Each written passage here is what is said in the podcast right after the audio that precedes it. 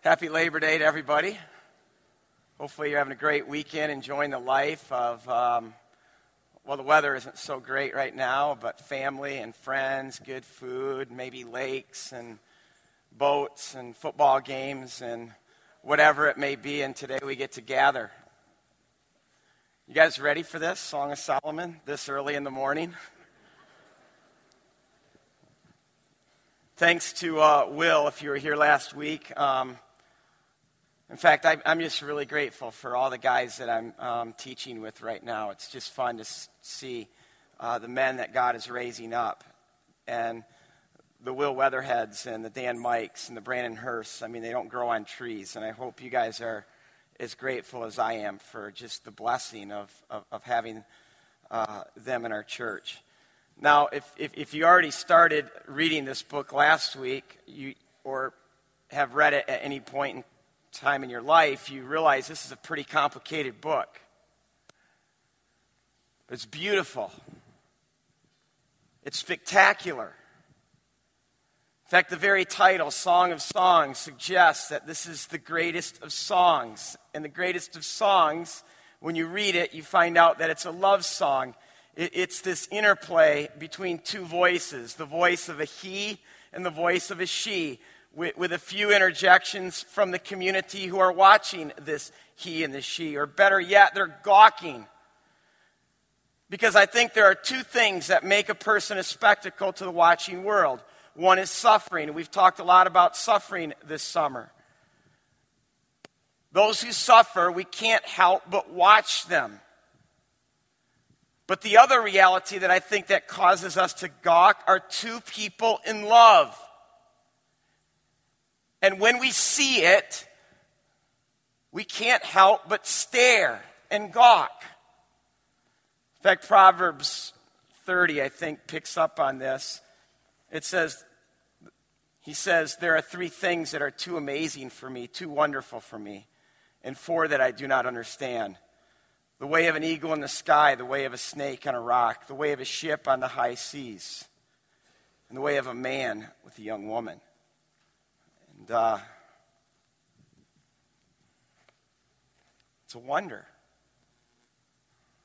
The way of a he with a she, a man with his bride. And that's what this, this song is, first and foremost. It's, it's the expression of the wonder of love, of two people in love who, who sing of their intense desire and longing for the other. And if you've read this, you, you know that the desire that, that's described, it's so much more than just romantic desire. It's, it's arousal. It's sensual. It's erotic. It's sexual desire.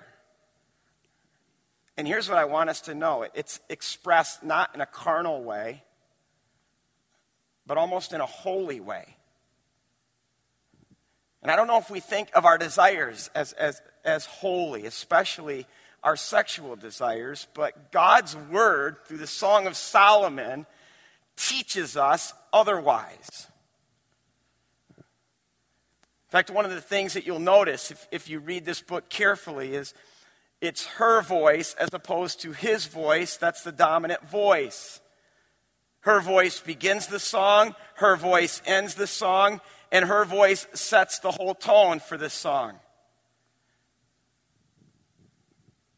And much of her voice is her speaking of her arousal and her desires, her desires for him. In fact, the first verse, look at the very first verse. The first verse, actually, in your Bibles is not the first verse. It's actually the second verse. The first verse is just to tell us that this is the Song of Songs, and it's written to Solomon, for Solomon, or maybe by Solomon. Just like in the Psalms, you have this is a psalm of David, we don't attach a verse to that. So the psalm begins really with verse 2, and it's, it's her voice. She says, Let him kiss me with the kisses of his mouth, for your love is more delightful than wine. Are you guys awake this morning or not? I forgot to say that this might be a little bit PG, um, so at any time, um, if you want to just take your kids somewhere, that's totally fine. Um, But here's this first verse May he kiss me with the kisses of his mouth, for your love is better than wine. In fact, this word for love, where it says your love is better than wine, it's, it's a specific Hebrew word for love. It's, it's not ahav, which is the generic word for love, it's dodim. And dodim is the equivalent of our expression, making love. In fact, if you go to uh, 7 verse 13, just quickly uh, go there, you'll see uh, this word mandrakes. Mandrakes in the Hebrew is dodi. In the ancient world, dodi or mandrakes were an aphrodisiac. You eat the mandrakes, the dodi, for the purpose of dodim, lovemaking. In fact, we have a whole story in the Bible about this with Leah and Rachel, two sisters who are married to Jacob, and they're both fighting for Jacob's affection. And it's the wheat harvest, it's spring, it's the time for love. And one of Leah's sons harvests some of these mandrakes, these dodi. She brings them back to her mother. Here, mom. and Rachel finds out, and there's a fight over what? The mandrakes.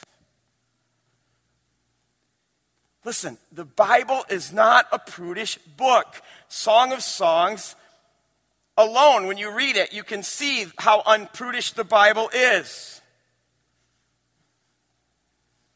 Let me just think about this.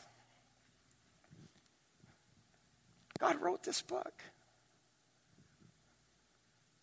In a book that God wrote, one of the chapters is called The Song of Songs. And the greatest of songs in his book is about arousal and its intense sexual desire.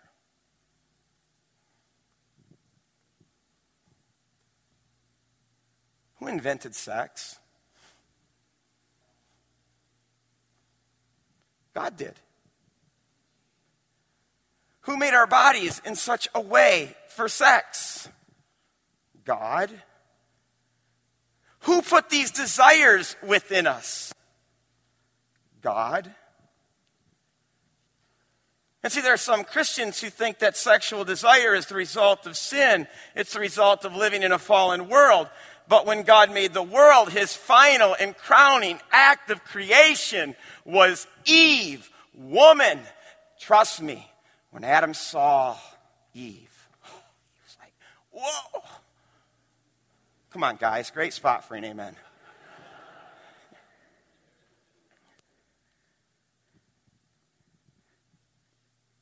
And you know how it ends? Creation? Creation ends with sex. And the two shall become one flesh. Think about that. The grand finale, the grand culmination of creation is a he and a she in Dodim. In fact, you could say the, love, the, the, the Song of Songs describes the garden, it describes Adam and Eve and their love for each other. So, this isn't post fall, this is Eden. In fact, does anybody know what Eden means? Eden simply means pleasure. And a substantial amount of the pleasure of Eden is sexual intimacy between a man and a woman. But here's what we also need to know what does God create or establish just before the creation of sex? Well, first, he, he, he plants a garden. The garden, of course, is more than a garden, but it's a temple. This is where God is going to dwell. And then he places Adam in this garden. He names this garden Eden because it's here where Adam and God get to live together in intimate friendship. And we need to know this too is Eden. It is, it is a pleasurable thing to walk with God in the cool of the day, to know Him. But it's also here that God, not Adam, God notices that something is missing. Not good. Adam is alone. So God corrects this. He causes Adam to fall into a deep sleep, and God creates from Adam's side a she. He names her Eve. And what follows the creation of this, of this she is essentially the first wedding ceremony because God walks Eve to Adam and then says, I want you to cleave to each other. And this word cleave means to make a covenant. A covenant is more than a promise. A covenant is a promise that a person will literally die to keep it. And see, now it's in the context of this, of two people in covenant, that we have Dodim, the two becoming one flesh. We need to know this. That creation ends with consummation, the sex between two lovers, two covenant makers. That's Eden. Because Eden is the place where two people walk intimately arm in arm with God, and it's also the place where two lovers enjoy the arms of each other. And see, this is where so many Christians today have gone wrong because we have such a prudish view towards sex, and therefore a low view of sex. Sex is not simply a function to produce children. Sex is not dirty. Sex is the creation of God, it's a gift from God. And see, it's our Western Platonic dualistic view of the world that we like to apply to our text that tells us that the body is bad and the spirit is good. And therefore, because sex is a big part of the body, sex becomes bad, and that our sexual desires inherently are bad. This is why, in the Christian tradition, even marriage was sometimes seen as being less spiritual than being celibate. That's why church fathers like Origen uh, made themselves eunuchs for the kingdom. That's why Jerome taught that if a man loves his wife too much, he's an adulterer. Even Augustine fell in line with this thinking.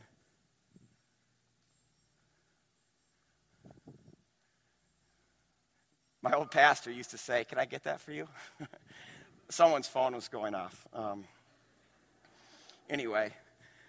I'm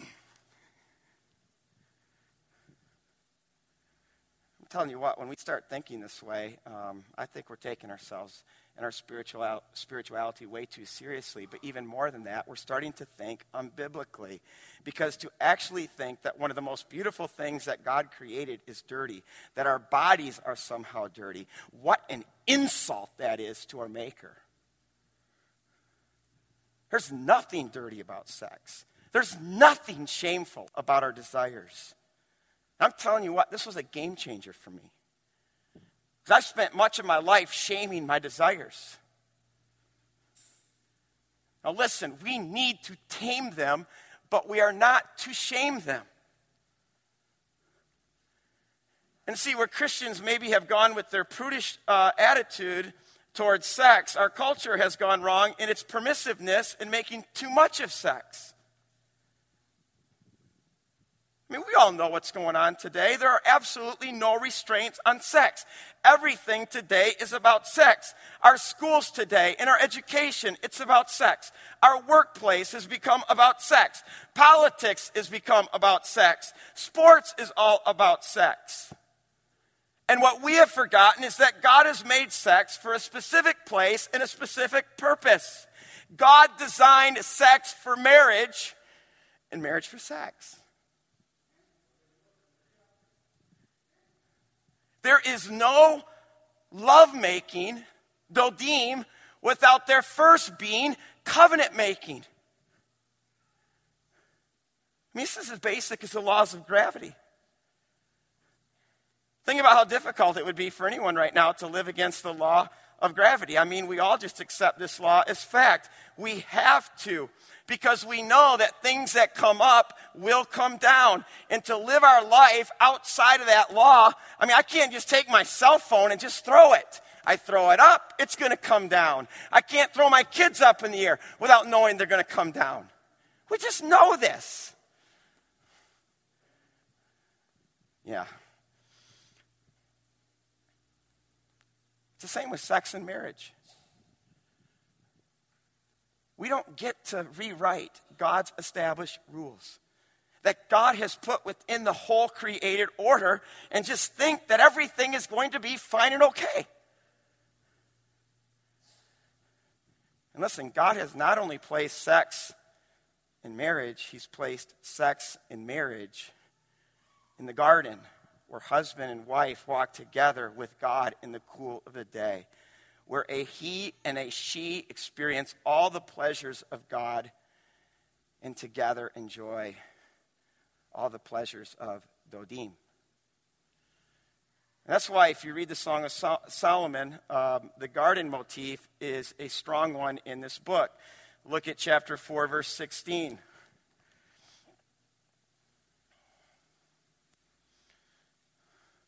Awake, north wind, Ruach, spirit, and come, south Ruach, and blow on my garden that its fragrance may spread everywhere and let my beloved come into his garden and taste its choice fruits. In verse 1 of, of the next chapter, I've come into my garden, my sister, my bride. I've gathered my myrrh with my spice. I have eaten my honeycomb and my honey, and I have drunk my wine and my milk. God made us for love. God made us for Eden. God made us for pleasure. God made us for marriage. That's why we feel these desires. That's why sometimes there's this intense ache within us. Look at chapter 3, starting at verse 1, and this is the voice of the she. All night long on my bed, I looked for the one my heart loves. I looked for him, but did not find him.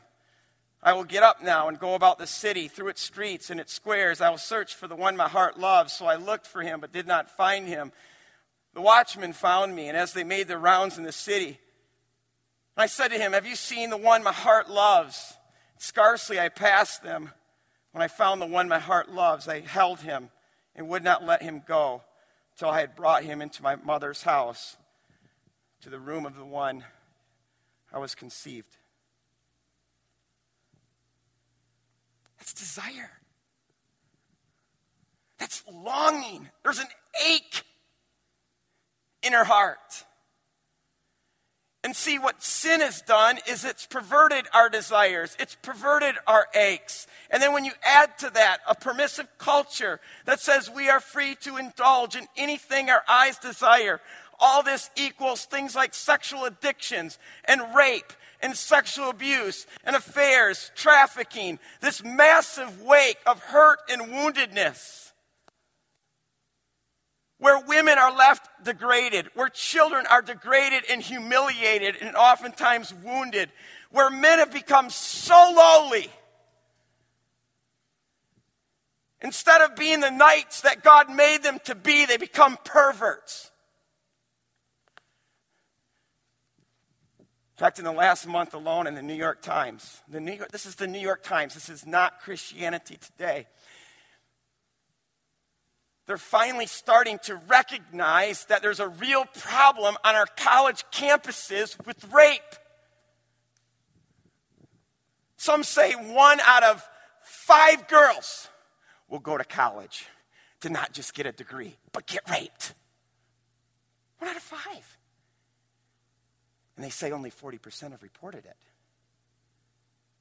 This from the New York Times. She was 18 years old, a freshman who had been on campus for just two weeks when one Saturday night last September, her friends grew weary because she had been drinking and suddenly disappeared around midnight.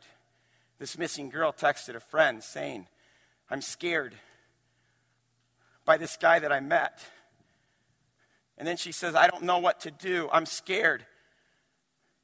Her friend called her. When she did not answer the call, the friend began searching for her. In the early morning hours on the campus of Hobart and William Smith College, one of the prestigious liberal arts universities in New York, the friend said he found her bent over a pool table as a football player sexually assaulted her with eight of his friends watching and taking pictures.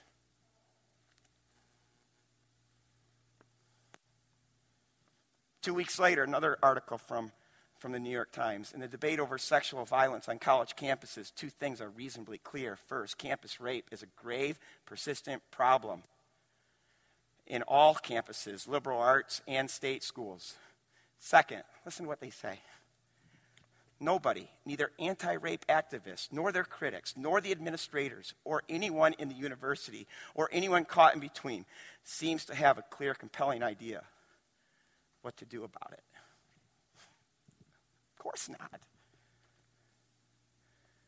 This is what happens when we stop listening to God in His Word.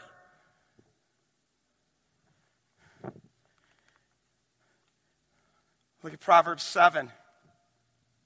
Just turn there. Men, you ought to be regularly reading, and you know what? Women too. Proverbs 5, 6, and 7.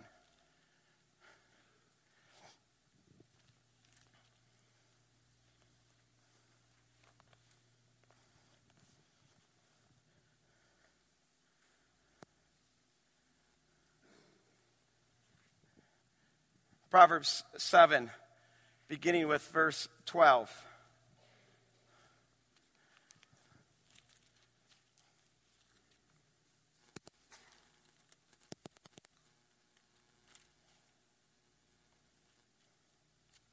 Now in the street, now in the squares, at every corner she lurked. She took hold of him and kissed him, and with a brazen face, she said, Today I've fulfilled my vows. I have food for my fellowship offering at home. So I came out to meet you. I looked for you, and I found you. I've covered my bed with colored linens from Egypt. I have perfumed my bed with myrrh, aloes, and cinnamon.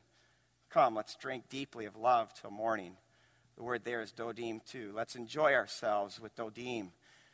My husband is not at home. He has gone on a long journey. He took his purse and filled his money, and now we will be home till full moon. With persuasive words, she led him astray. She seduced him with her smooth talk. And he followed her like an ox going to the slaughter, like a deer stepping into a noose till an arrow, arrow pierces his liver, not knowing it's going to cost him his life. And I read this and I ask myself, what's the difference between this woman in Proverbs 7 and the woman in the Song of Songs as it's described in chapter 3 because both are aroused, both are full of desire, both are taking their desire into the, into the streets, into the city to find love. What's the difference? There's one significant difference. It's called marriage. One is taking her desire to just anyone who will satisfy, and the other is seeking her husband. Again, it's not because sex is bad or that our desires are bad. It's because no one wants to listen to God. And the moment we think that God's word and his ways are a joke, we are in danger of becoming a joke. I mean, listen to what it says in Proverbs about the end result of the one who indulges in this outside of the context in which God has said marriage and covenant. Proverbs 6, verse 32. But a man who commits adultery has no sense. Whoever does so destroys himself. Destroys himself. Proverbs 7, we just read it. And look at the end of Proverbs 7. Listen to what he says Do not let your, your heart turn to her ways or stray into her paths. Many are the victims she has brought down. Her slain are a mighty throng. Her house is a highway to the grave, leading down to the chambers of death. All right, I know Will applied this last week, but I want to apply it further. I want to start with those who are single. I don't care how old or young you are. My word is this listen to God. I plead with you to not fall prey to the lies of our world. Because when you look at our world, sex has just become another commodity. It's almost like buying groceries. It's been cheapened to the point where it's on par with McDonald's or Wendy's. And in the process, women have been cheapened. Men have become so much less. Sex without marriage has been an utter disaster. It's wrecked lives, it's wrecked marriages, it's wrecked families, it's wrecked kids. In fact, I think it has single handedly wrecked our whole nation. And so, ladies, this morning, if, if you're here and you're single, I plead with you to show respect to yourself. Show respect to your body. If you can't respect your body, even in the way that you dress, no one else will. I'll share a secret with you straight from a man. Men like to play with the easy ones, but they marry the self respectful ones. In fact, it's right in this song. Look at chapter 4, Song of Songs, verse 12. Every single woman here ought to memorize this verse. This is what he is saying to his, his beloved. He says, You are a garden locked up, my sister, my bride. You are a spring enclosed, a sealed fountain.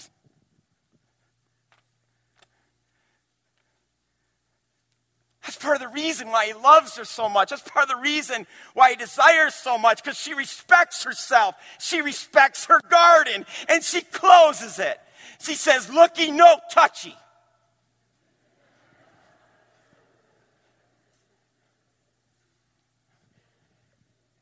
Women, please.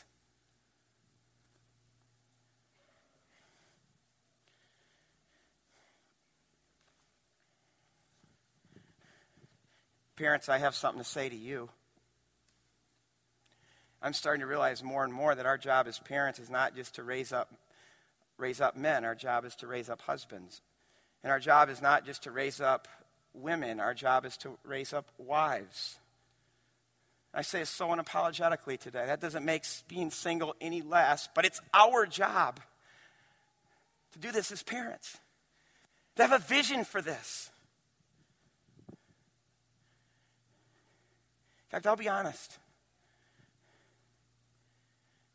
This morning, I feel for the women. I, I literally, when I was preparing for this, I, I, I wept. I have a daughter. I wept for her. I, I, wept for all the single women. Where are the men? I'm serious. Where are the men who have a vision for marriage? And the guts and the courage to enter a covenant where I'll stake my life on that covenant.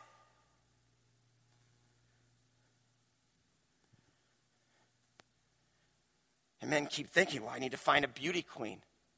How selfish is that? Or they're looking for someone who's perfect. It's kind of like I tell people who are looking for the perfect church don't go there because you're going to spoil it.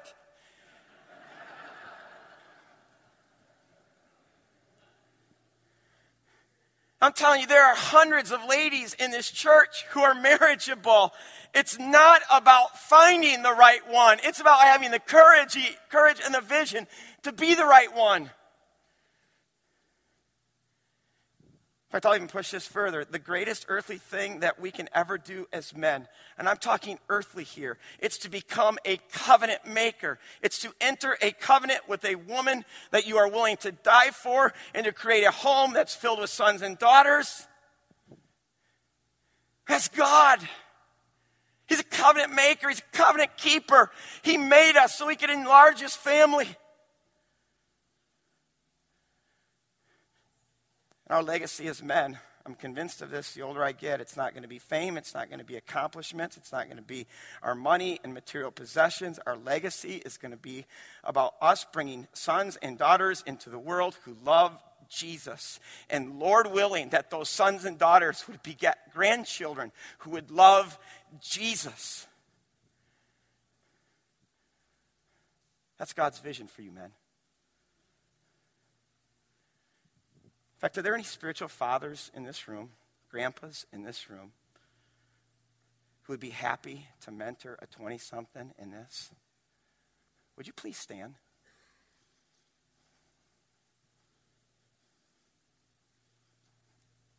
We need you guys. We need you.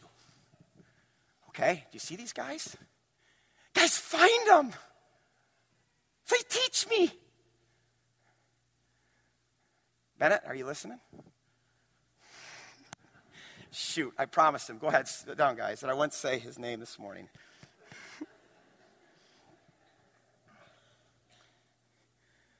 A word to the marrieds. As I read this thing and studied it and pondered it this, this week, I, I realized that, that this song gives expression to the loftiness of marriage. And, and marriage is awesome reality. Marriage is so much more than just a function. God made marriage for ultimate joy and pleasure between lover and beloved. Our marriages are to be a spectacle that should strike our world with this sense of wonder it should cause gawkers to gawk with just speechless amazement. Our kids literally need to be saying to us sometimes, Mom and Dad, stop it. Sometimes Kate will say it, Mom and Dad, that's gross. It's no wonder the next generation doesn't want to get married. They haven't seen any marriages that inspire them. And see, Song of Songs is here to show us that, that, that marriage is to be spicy with love and arousal and desire and anticipation and longing and sexual intimacy.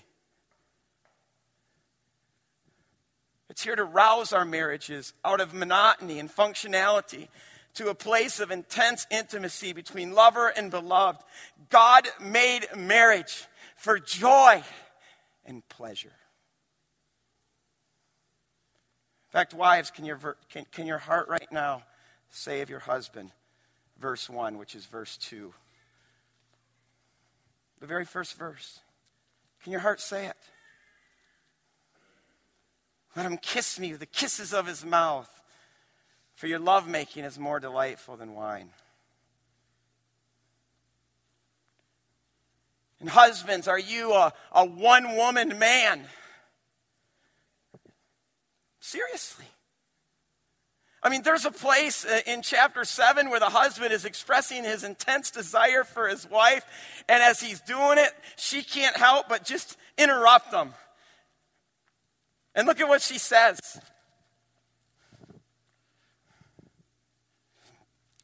He ends and he says, And your wa- mouth is like the best of wine. And she interrupts him. She says, May the wine go straight to my beloved, flowing gently over lips and teeth. She says, I belong to my beloved, and his desire is for me.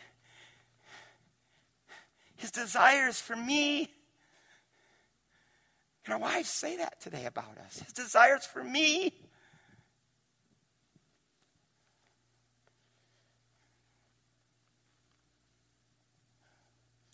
I want to switch directions. We've been looking at this book at a horizontal level. I want to end this morning by looking at this book from a vertical level. Because, yeah, this is a book about lover and beloved, but it's also about God's intense love and desire for his people. If you read the Bible, so often the Bible speaks about God as lover. It, it, describes him as a husband. It describes his people as, as the beloved, as the, as the very bride of God. In fact, it was the Jewish people who first interpreted the Song of Songs as an allegory of the love affair between God and his people. In fact, their most famous sage, Rabbi Akiva, who lived just a generation after Jesus, once said, The entire universe is unworthy of the day when the Song of Songs was given to Israel by God. And he says, The Bible is holy, but the Song of Songs is the holy of holies. And see, this is why it is the song of all songs. It's the greatest of songs because it's more than just an expression of love between a husband and a wife. It's the expression of the greatest lover, God, for his most treasured possession, his people. And when we read our Bibles, we, we see that throughout the story, we see this lover God who, who relentlessly pursues his beloved, his people. He woos her. He enters a covenant with her. He stakes his very life on that covenant. We just got out of this whole series where we, where we studied the book of Exodus, and, and we saw how this is uh, the defining moment for, for, for, for the story of redemption. It, it's God taking the least of all peoples out of bondage, setting them free. But it's more than that. It's a story of a lover of God taking his beloved, his people, to a mountain, his mountain, for marriage. It's at that mountain where God calls his people, You're my Segullah. And as their husband, he becomes everything to them. He becomes their Savior, their Redeemer, their Protector, their Provider. And Israel then is called to love God with all their heart, soul, mind, and strength.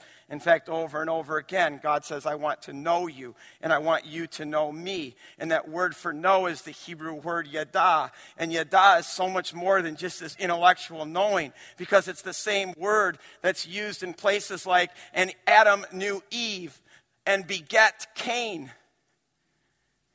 It's this intimate knowing. God says, Know me.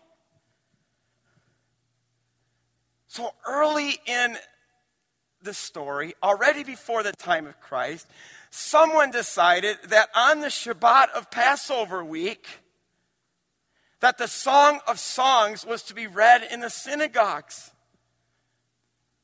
to remind God's people this is God's passionate, spousal love for you.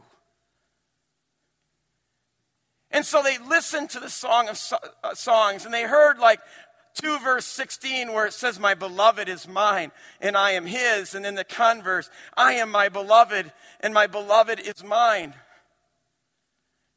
And they listened to how God spoke of his bride in, in chapter 4, verse 7.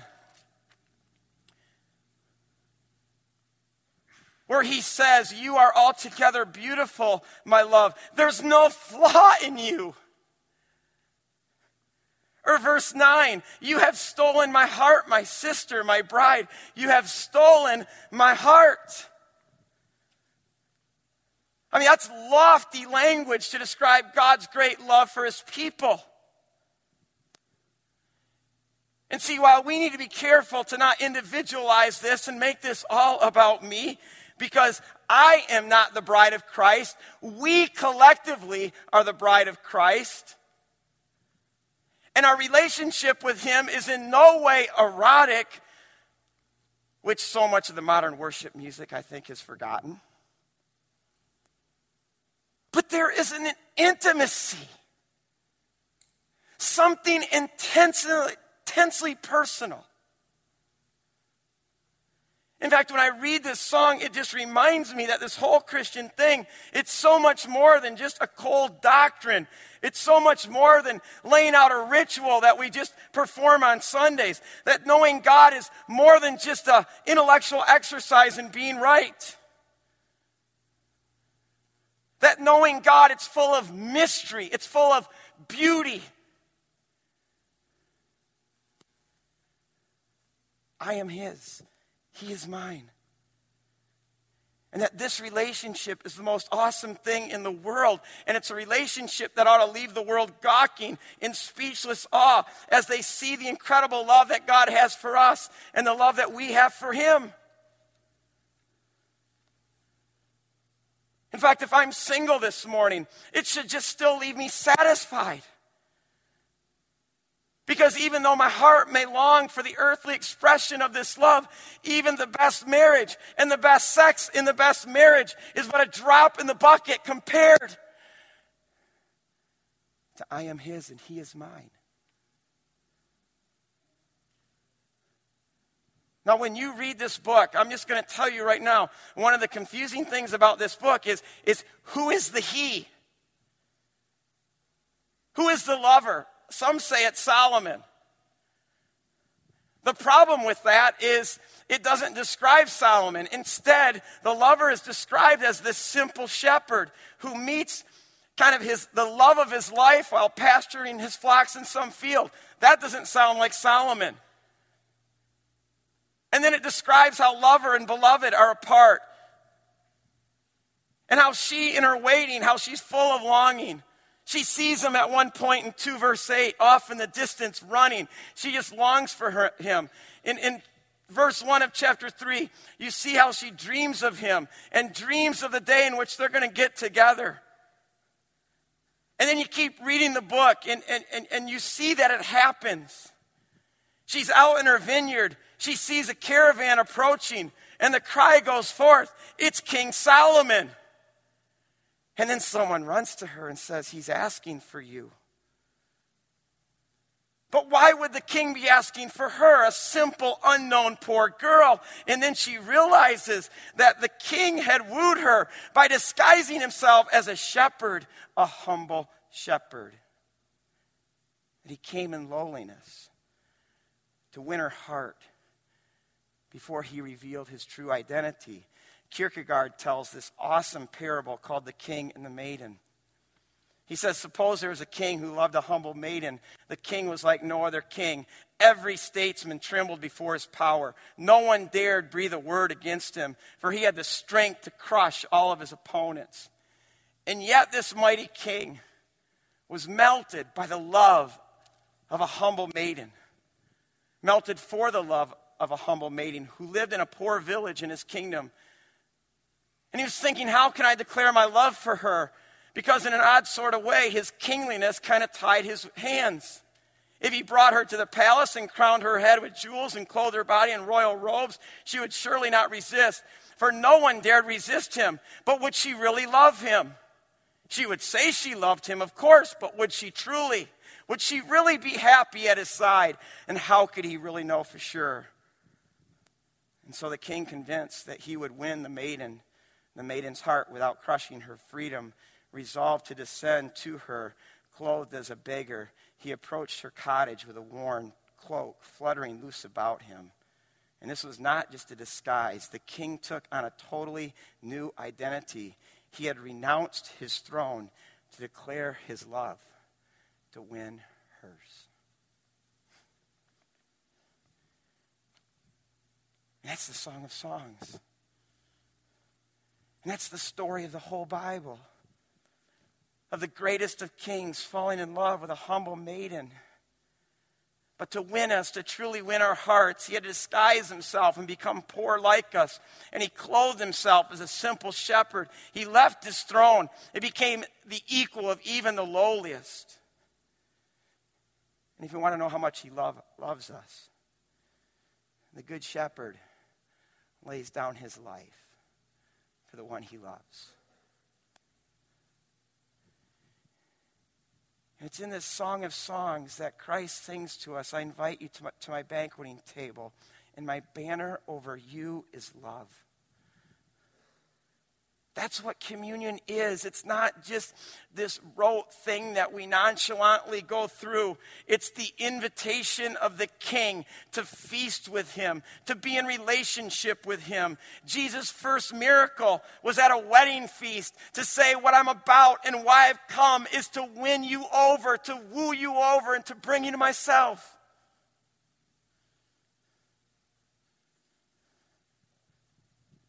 Our God is a covenant maker, He is a covenant keeper, He is a lover. He made us for love. And His love isn't just dutiful, it's spousal, it's intensely passionate. And my question this morning is do you know this love? This morning, I invite you those who are in the marriage to the banqueting table. Because we are in a marriage. And, and, and what it means from our end is this simple it means what any spouse says back to their spouse with all that I am, all that I have, I give myself to you. And like any marriage, we don't always feel gushy. We don't always feel this intense desire. Love isn't about our feelings and desires only, it's about giving all that I am and all that I have. It means that we have no other lovers. It means that our bridegroom Christ has our whole heart.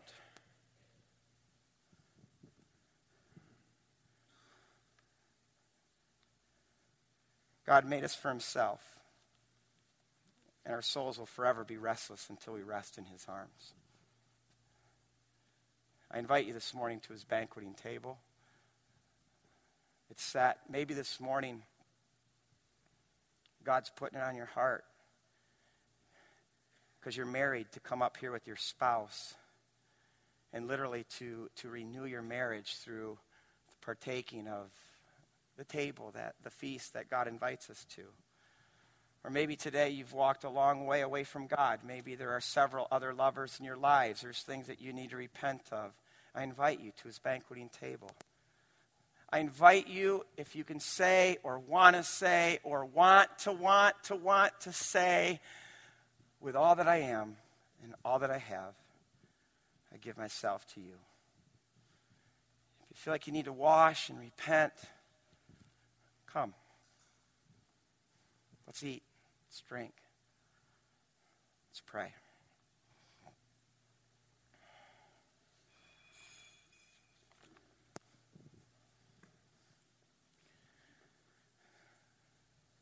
So, God, in these next moments, we're just going to get real with our hearts. We're going to get real with our lives.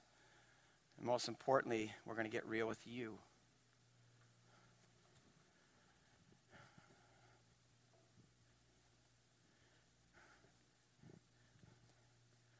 And maybe this morning, there are some marriages who need to get real with each other.